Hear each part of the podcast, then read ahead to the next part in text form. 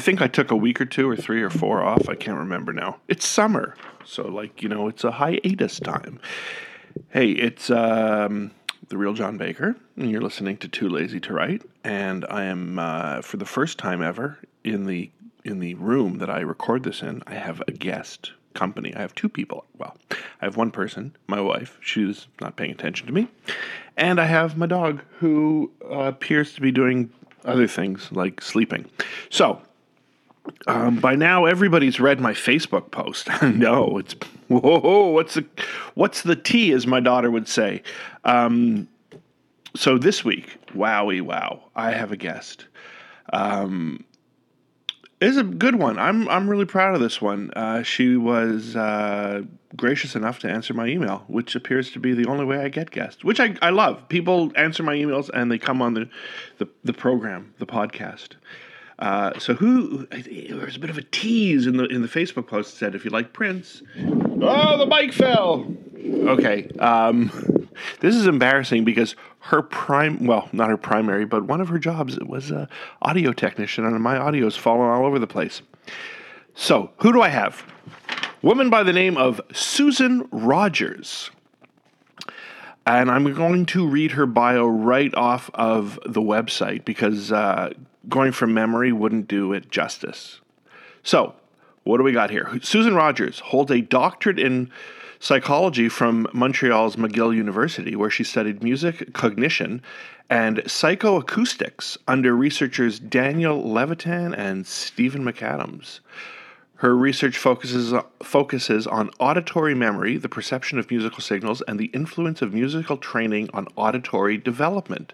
For two decades prior to her science career, Rogers was one of the world's few women known for her work as a record producer, engineer, mixer, and audio electronics technician. Career highlights include years nineteen eighty-three to eighty-eight. Get this, guys. As staff engineer for recording artist Prince, and working with such diverse artists as Bare Naked Ladies, David Byrne, Tricky, and Tevin Campbell. Right now, Rogers is the director of the Berklee, that's Berklee with two E's at the end, Music Perception and Cognition Laboratory, in tandem with business partner and former student Matthew MacArthur, ten Maybe that's the class of twenty ten, I guess. Rogers launched Boston's first nonprofit recording studio, The Record Company, to offer low-cost recording facilities to area musicians and free music technology instruction to area teens. Career highlights, recordings include Purple Rain. You heard of Purple Rain, right? Around the World in a Day, Parade, and Sign O' the Times by Prince and Stunt by Bare Naked Ladies. Produced singles for artists such as Robin Ford, Jeff Black, and Rusted Root. On my way, me on my way, on my way. Mixed hit singles for Toad the Wet Sprocket and Tevin Campbell, engineered singles for a host of other artists. Research interests include auditory memory, music perception and cognition, and psychoacoustics. If you took anything away from all that is she's a brilliant woman with a fantastic career, and we talked a lot about a, a lot of things, and wow, I hope you enjoy it. How are you today? I'm fine, thanks. I uh, yeah. had a nice fourth of July here in Boston yesterday. Yeah, how was that? Did you uh, did you get out? Oh yeah, yeah. I went. Uh, I went to. Um, well, every every fourth of July morning, uh, down at the State House, they read the Declaration of Independence, and they read it in. Uh, they have a fife and drum corps, and they wear the powdered wigs and the, oh my. Uh, yeah, the eighteenth century. Um, costumes and all that, and then they read the Declaration of Independence, the full thing, not just the preamble. And uh, it's it's very, very patriotic, and it's a great time to be in Boston, fourth of July. Well, right. Actually, my my daughter, who goes to summer camp in Canada, is was actually in Boston yesterday, but they were bowling. Oh, uh, well, that's pretty patriotic, too. Yeah, well, yeah, there's nothing more American, I guess, than uh, than bowling on the fourth of July. So, so yeah, that's good. Um I'm sorry, I, I, I, what happened? Here's how I heard about you. A friend of mine back in Ottawa went to a talk that you gave at, um, I believe it was the Dominion Chalmers Church. It was a couple of years ago. Yeah. It and was actually, it was actually, uh, it was this February. Oh, it was that recent? It was, uh, it was this year. Yeah. It was, it was Megaphono in Ottawa. Oh, okay. Okay, and um, he was obviously, you know, taken in by, by your story and and your journey, and he was telling me about it, and I thought, well, this is somebody I really want to talk to. Oh, thanks. Um, so I just want to go, where where are you from? Originally, I'm from Southern California. I'm from Anaheim. Oh, okay. And then you, you ended up at McGill. Uh-huh. Yeah, I uh, my my career path took me from Southern California to, well, from Anaheim, Orange County, next door over to Los Angeles, to Hollywood precisely. Um, nineteen seventy-eight is when I started my career, so I was an audio technician in Los Angeles, and then in nineteen eighty-three I got my dream job, uh, which was to go to work for Prince, because he was my favorite artist. So I moved from Southern California to Minnesota. I was with Prince for four years. After Prince, I was back in Los Angeles working as an independent record maker. And then I had a hit record with Bare Naked Ladies from Toronto. So with that hit record, I was able to uh, leave the music business and pursue a second career, that in academia. So I went to the University of Minnesota, because I love Minnesota so much, did four years as an undergrad, and then I was fortunate to be accepted into McGill uh, in the program in behavioral neuroscience, and I was in Daniel Levitin's lab, so uh, that was wonderful. So it really has been, like you said, quite a quite a journey. Yeah, I've been, uh, because I'm single and childless, my life is just my own. I don't have to worry about, you know, I don't have to worry about dragging someone else down down the wrong path with me. Any any successes or failures I have just just impact me alone, which is this that, that sounds like it might be a little bit sad, that, but it's actually it's quite it's quite nice. It it suits me. Okay, uh, that makes me happy. Do you have a large family? Yeah, I've got a, I've got a lot of brothers, and they're all out in California, and um, close to them. So, okay. Yeah. Uh, uh, speaking as a Canadian who spent a lot of weekends and uh, time in Montreal, do you have a favorite spot there that you miss? You know, I loved it down by the water. It was just oh. so beautiful, you know, in the old town there. Yeah. I really loved that the most, I think. Uh, every April and May, they would have these garden shows or these landscape art exhibits down there by the water. And, oh, man, I loved that so much. I lived in um, near Marché Atwater, and, and oh. I, I liked that neighborhood as well. I was oh. really happy. I was really happy to be at McGill. McGill was great. Yeah, and you were there for how many years? Four years, doing a doctoral program. Four years, wow. So, and and um, yours is not, I want to say, a typical journey for a woman to take. Is that fair to say? Oh, yeah, that's very fair. That's more than fair. So, you said Prince was, was your favorite um, when you were when you were younger, and and um, and it was your dream job to work with him. So, and I'm sure you've told this a thousand times. Can you tell it a thousand and one times? I uh-huh. love it. Sure. Um, so how did you end up uh, a woman uh, a woman from, from Anaheim mm-hmm. uh, in Minnesota engineering for Prince on and these you said you were there for four years. These are four key years if yeah. if uh, you know music history is right. Right, his most productive period. Um, well, success happens when preparation meets opportunity. That's what I'm telling the students all the time. And I was the right person who had had, just through stroke of luck, the right kind of preparation. I was the person that he needed at that time. And he was certainly the person that I needed. So we complemented each other. So he hired me. When he came off the nineteen ninety-nine tour, he was embarking on Purple Rain, the whole project, not just the album, but the movie. And of course, there'd be obviously be a big tour that would accompany that. And it's a big project, you know, he was twenty-four, twenty-five years old. And uh, prior to that era, his home studio was maintained by a local fellow who had some experience in electronics, like specifically like guitar amps and things, but not real experience with uh, pro audio equipment. So Prince sent the word out in the professional grapevine to his management. He said, get me a technician and make it someone from New York or L A, you know, someone who really knows the business and can repair consoles and tape machines. Okay. So as it happens, I was in Los Angeles. I heard through the professional grapevine that Prince was looking for a tech. And it was actually my ex-boyfriend, John Sacchetti from Westlake Audio, who called me and with his uh, thick Boston accent, he said, Sue, your dream job is waiting for you, Sue. Call Glenn, call Glenn. It's your dream job. Prince is looking for a technician. So uh, I, at that time, I was working with Crosby, Stills, and Nash. They had a studio in Hollywood called Rudy Records, and that was their studio maintenance tech. And uh, it was great. Uh, I, that, I, you know, for a young woman like myself, that was... I was pretty pretty lucky, uh, you know, but I, I knew my stuff. I'd been well trained, and um, and then but then when that call came through that that job was waiting, I just went, well, Prince's search is over because that is yeah. my job. I am getting that job. Uh-huh. So they they hired me, and it, it was it was a good fit for a number of reasons. One, uh, I was a good technician. Uh, Prince liked working with women, and I was one, so that worked out pretty well.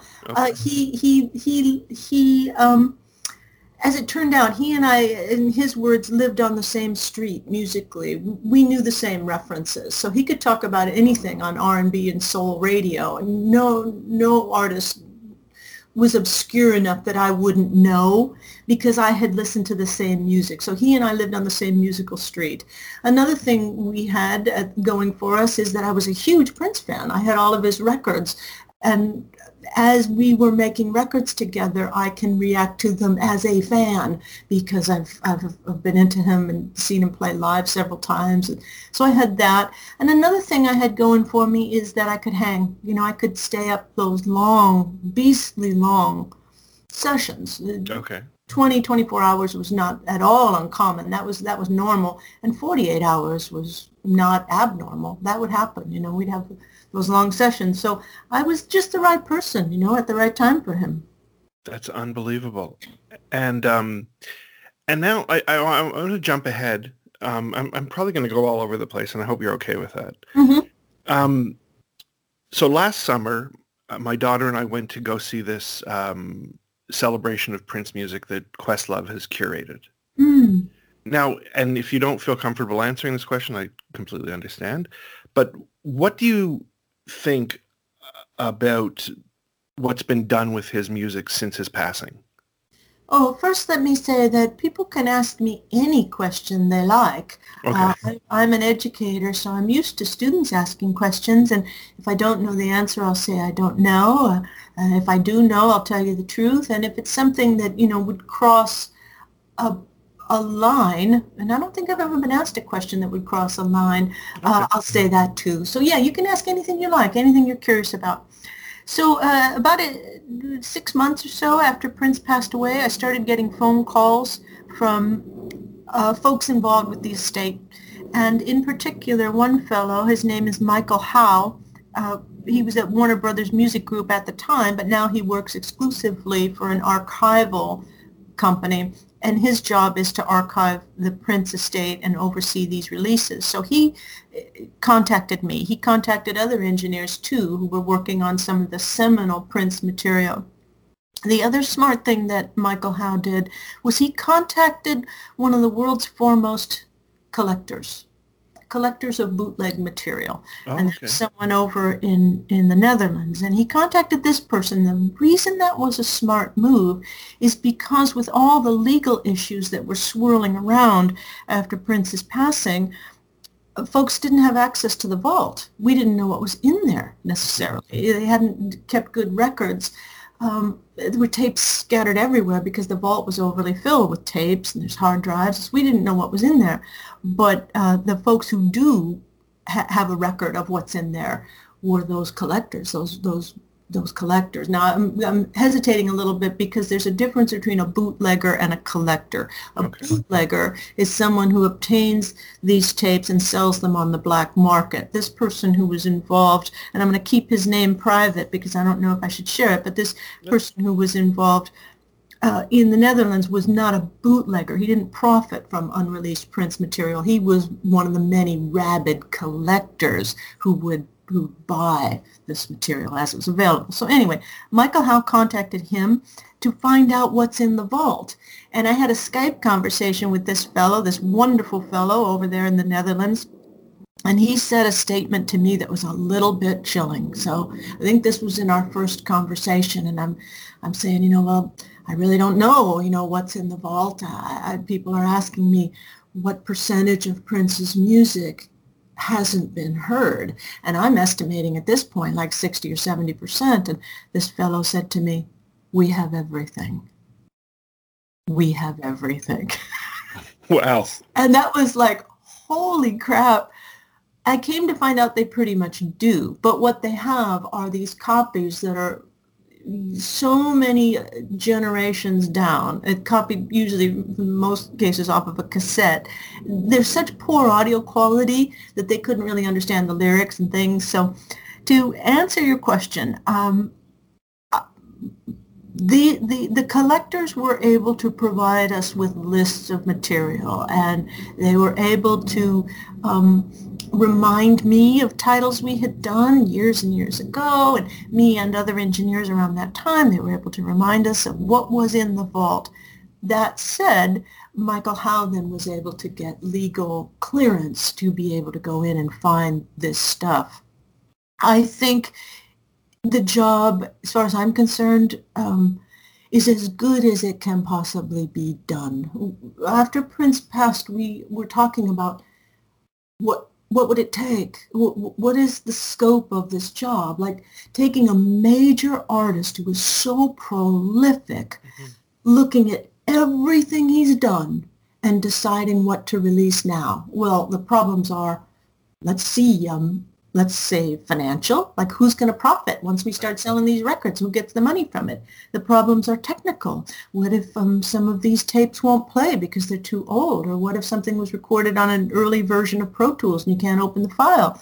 The problems are managerial. Who's going to oversee this? Who's going to do this work? And who's going to pay for them? The problems are organizational.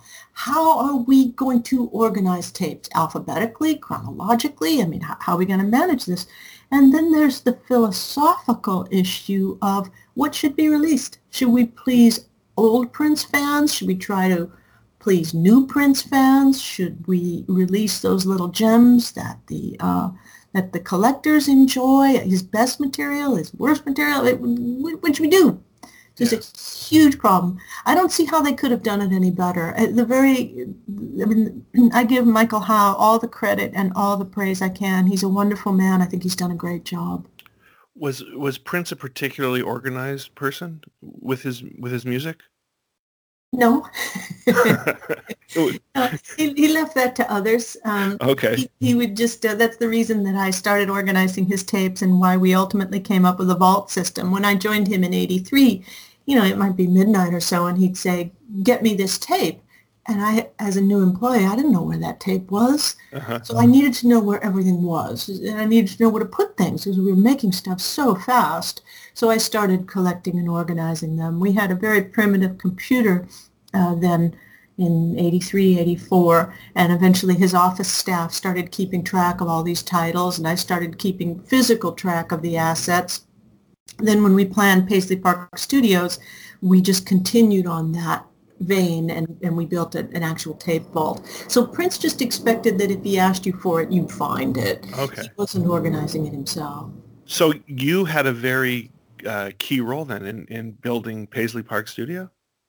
I had a role. Yeah, I had a role. Um, Prince had been imagining it for a very long time, and uh, I was part of his team. I was his full-time engineer, so uh, I was consulted on the blueprints. I did not get the one thing I really, really wanted, which was an echo chamber. Still regret that. Those guys were wrong. They were wrong. We should have an echo chamber. We had all the space in the world. We're in Chanhassen, Minnesota. It's not like we're in Boston. You know, we yeah. had space. Why didn't we have a chamber? Uh, I didn't get what I wanted, but everything else, um, the, the the studios were designed to facilitate how he and I were working at that time. And it wasn't just the two of us. Pardon my voice. Excuse me a second. Pardon me. I live alone, so I don't use my voice that much. Oh. Anyway, uh, when we were out in Los Angeles working at Sunset Sound, it would be myself and Prince and Peggy McCreary, who was a staff engineer at Sunset. So anyway, we uh, the, the, the control rooms were designed to be really large because when Prince worked, he liked having all of his instruments around him in the, in the control room he, because he would just move from one instrument to the next. Was there anything he couldn't play? He didn't play horn. he didn't play uh, he didn't play the fretless strings like cello or violin, but oh, okay. the popular instruments. You know, he he was an expert on drums and bass and guitar and keys, and just an incredible vocalist. Incredible vocalist. Is there anything? Uh, so sorry. So you were involved with Purple Rain, uh, Sign of the Times. Yeah, and the albums in between. So Purple Rain, Around the World in a Day, okay. um, Parade, uh, Under the Cherry Moon, that was the, the movie, yeah. and the album was Parade, and uh, Sign of the Times. And then all, the Black Album was an album that came out after Sign of the Times, or it did, it almost came out. It was about to be released, and then Prince yanked it off the loading dock, uh, changed his mind. But of all the tracks on there, I did all but one of them. Of this new originals album that's out now, uh, I believe I'm responsible for about half of them. Uh, I think I counted nine or ten on that C D that I did. So we did a lot of work in that period. So, yeah, is, did a lot. Is there anything that you you hear now um, that you? It's hard to say because the techno- some of the technology obviously didn't exist, but is there anything you hear now that you would change, not just on, on Prince's stuff, but on anything that you were involved with? Oh, sure. You know, that's that's the nature of artistic work, is that um, when you hear something, especially if it's something you like, it inspires you. So anything you hear that inspires you, you want to go in there and and and have some fun with it.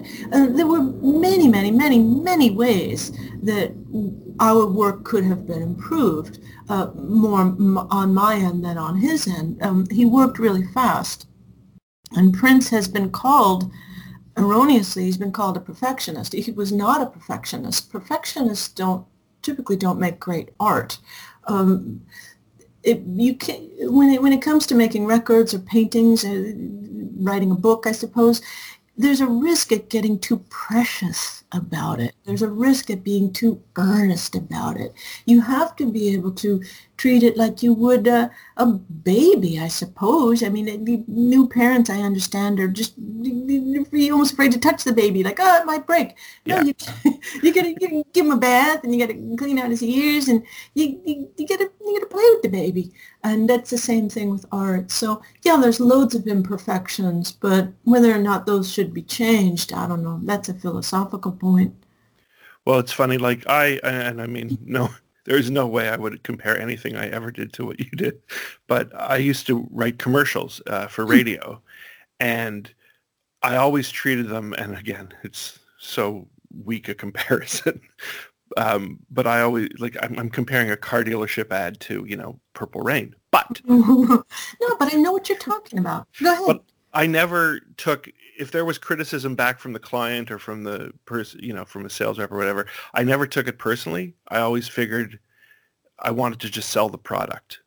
Right, right, right. Yeah, music has a form and it has a function, and those two must be balanced. We can't get too precious about the form, because if we do, if it's form for form's sake, then the object becomes... well, I don't want to say dysfunctional, but then the object can't function. Let's look at high fashion, for example. You see the women walking down the catwalk. No one wears those clothes. No one dresses like that in haute couture. They, they, they, what they are, um, what the designers are showing us is what you can do with form.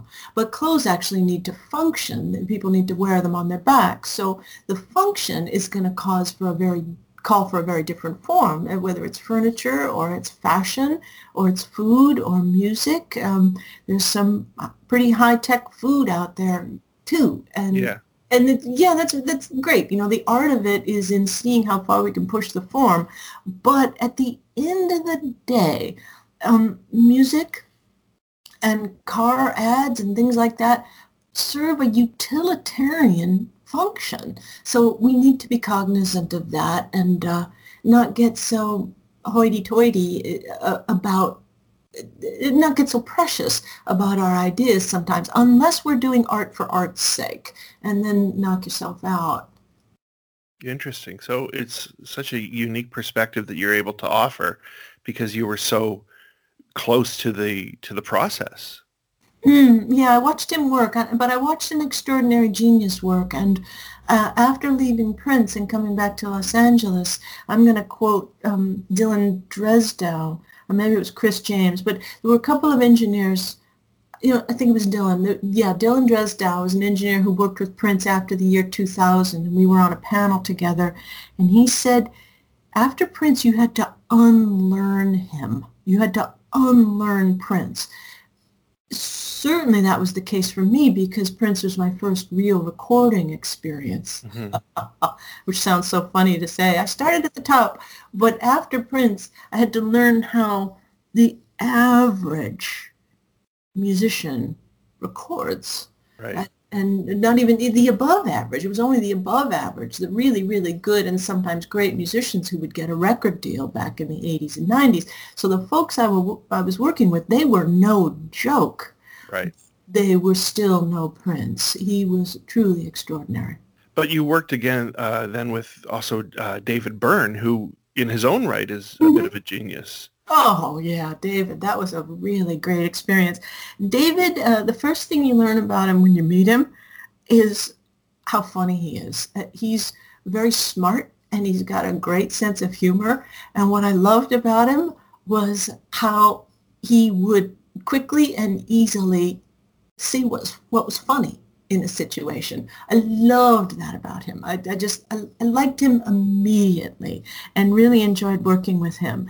Uh, he's he's um, very organized in his business, and this is why he's been able to be both a successful artist and a successful entrepreneur and a successful writer. But he truly is a man who is right there at the, I think the word is the fulcrum, that, that little point, like a middle point of a teeter-totter. Yeah. The, the beautiful way this man has balanced his artistic side, which is powerful and strong, with his business acumen, which is also strong. That's really rare. Uh, a lot of times artists will have a label. I think the Beatles had, was it Apple Records? And yeah. uh, Led Zeppelin had Swan Song Records, and Prince had Paisley Park Records. And typically nothing ever happens with those labels. And people don't, you know, the, the, the artists don't have the mindset that would allow them to really run a label properly. Um, but David is the exception to that. His Lou Walkabout Records is a wonderful, wonderful label. So will you be in attendance at his Broadway shows in October? I already have my ticket for uh, the previews. Uh, they're, they're previewing it here in Boston. I have a t- ticket for opening night. I can hardly wait. Oh, that when's that happening?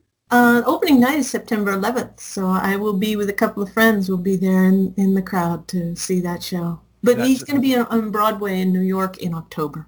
Yeah, we're just in uh, Virginia, so uh, New York's four hours, and I th- I think I'll have to go for that. I've never seen him perform live, so um, it would be a real thrill, actually. Well, from what I understand, the kind of scuttlebutt through the art world is that this thing is great, so really excited to see it, and always happy to support him. He's he's just wonderful. Well, it's funny. There's a, a, a tiny little connection. I have an aunt who's an artist, and she actually remembers him from the Rhode Island School of Design, where she went for uh, for a while.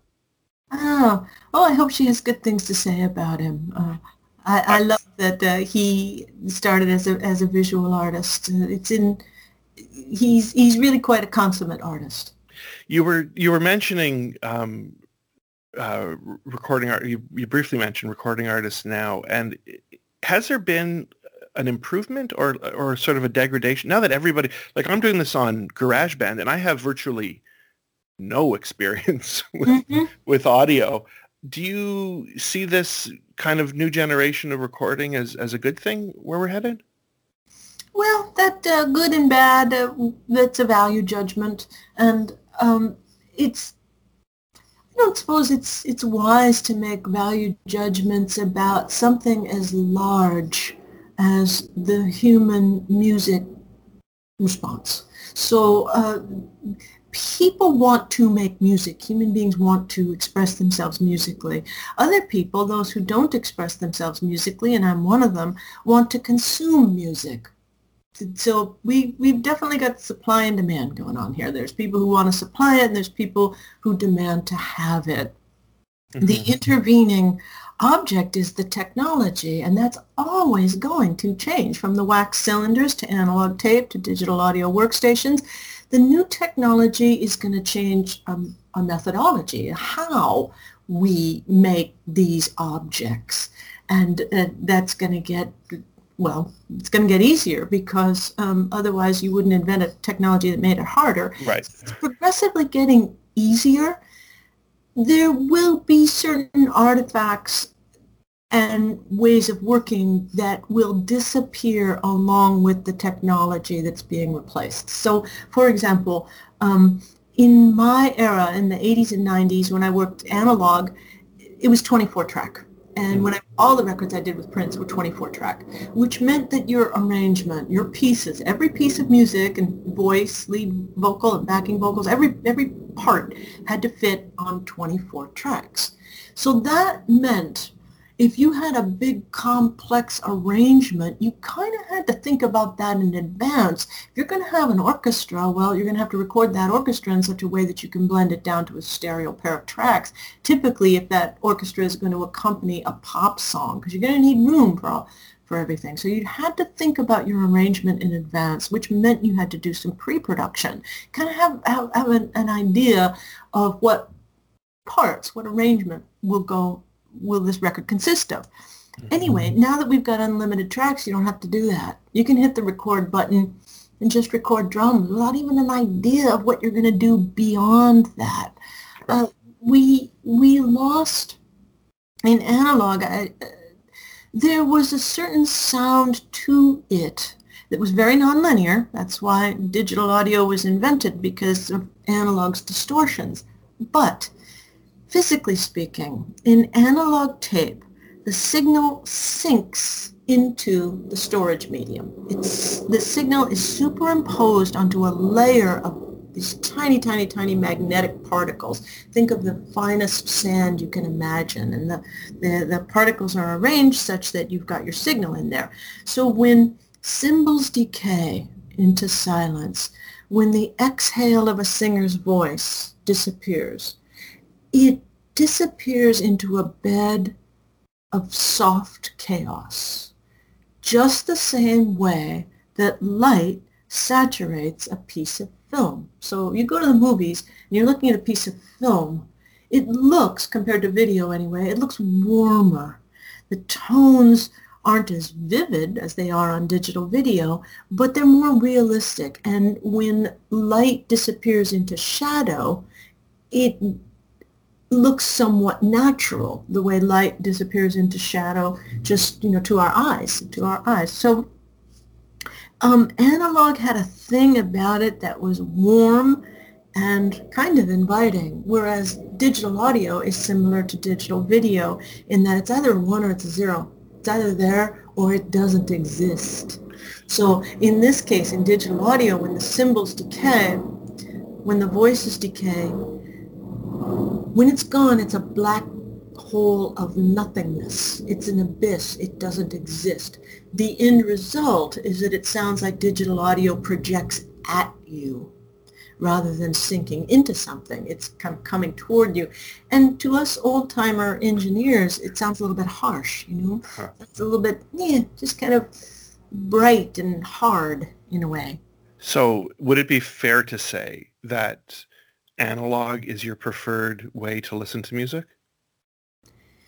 Um, it's certainly fair to say it's my preferred way of recording it. Um, oh, okay. Because it's all I know. Uh, excuse me one second. Sorry about my voice. That's okay. Um, I, I've never made a record on digital, so um, I've watched them be made, and I've done a couple of little sessions, but I've never done a whole record on digital. I'm used to working in the analog era. It's what I know, and it's what I like. Mm-hmm. As far as listening to music, I'm not making too much of a judgment call there. As I was saying earlier, if you're balancing form and function, there's another um, another way that you can think about the consumer and a music product. Um, Engineers are making simultaneously a sonic object and a musical object. The listeners are buying the musical one. They, mm-hmm. The listeners aren't going into a record store from back in my day to find sonic objects. They're right. going to find music. So when I listen to music, I'm listening to music. It's a bonus if it happens to sound great, but it's not going to bother me too much if it if it doesn't sound great, because that's not what I'm listening for. I want to have a musical experience. So you're more comfortable with razor blades and grease pencils than a mouse and a keyboard? Oh, yeah. Oh, definitely. uh, my friend Tommy Jordan from the band Gegita, they were on David Byrne's label. Tommy says that making a record digitally is like kneading dough with one finger, and it's somebody else's finger. It is. Yeah, for for us, the, for those of us engineers who were used to the analog way, to sit there with a damn mouse and be staring at a screen, it just seems, ah, uh, it just it just seems so cold and and unmusical. Here's here's let me speak now as a brain scientist. Uh, human beings have way more neurons and circuitry devoted to processing what we see than processing what we hear. So we are visual creatures. That's where we're looking for information. If you're sitting there with a screen in front of you, you're going to be captivated by it, and you're going to be processing what you see over what you hear. Uh, I loved how in the analog era, uh, I might as well close my eyes, because looking at anything in the room isn't going to give me information I can use. Looking at the remote of the tape machine, well, it'll tell you how far into the song you are, but mm-hmm. if you know anything about the arrangement, you already know how far you are into the song. So you can close your eyes. There's there's there's nothing you need in the visual modality that's going to give you any information about this song.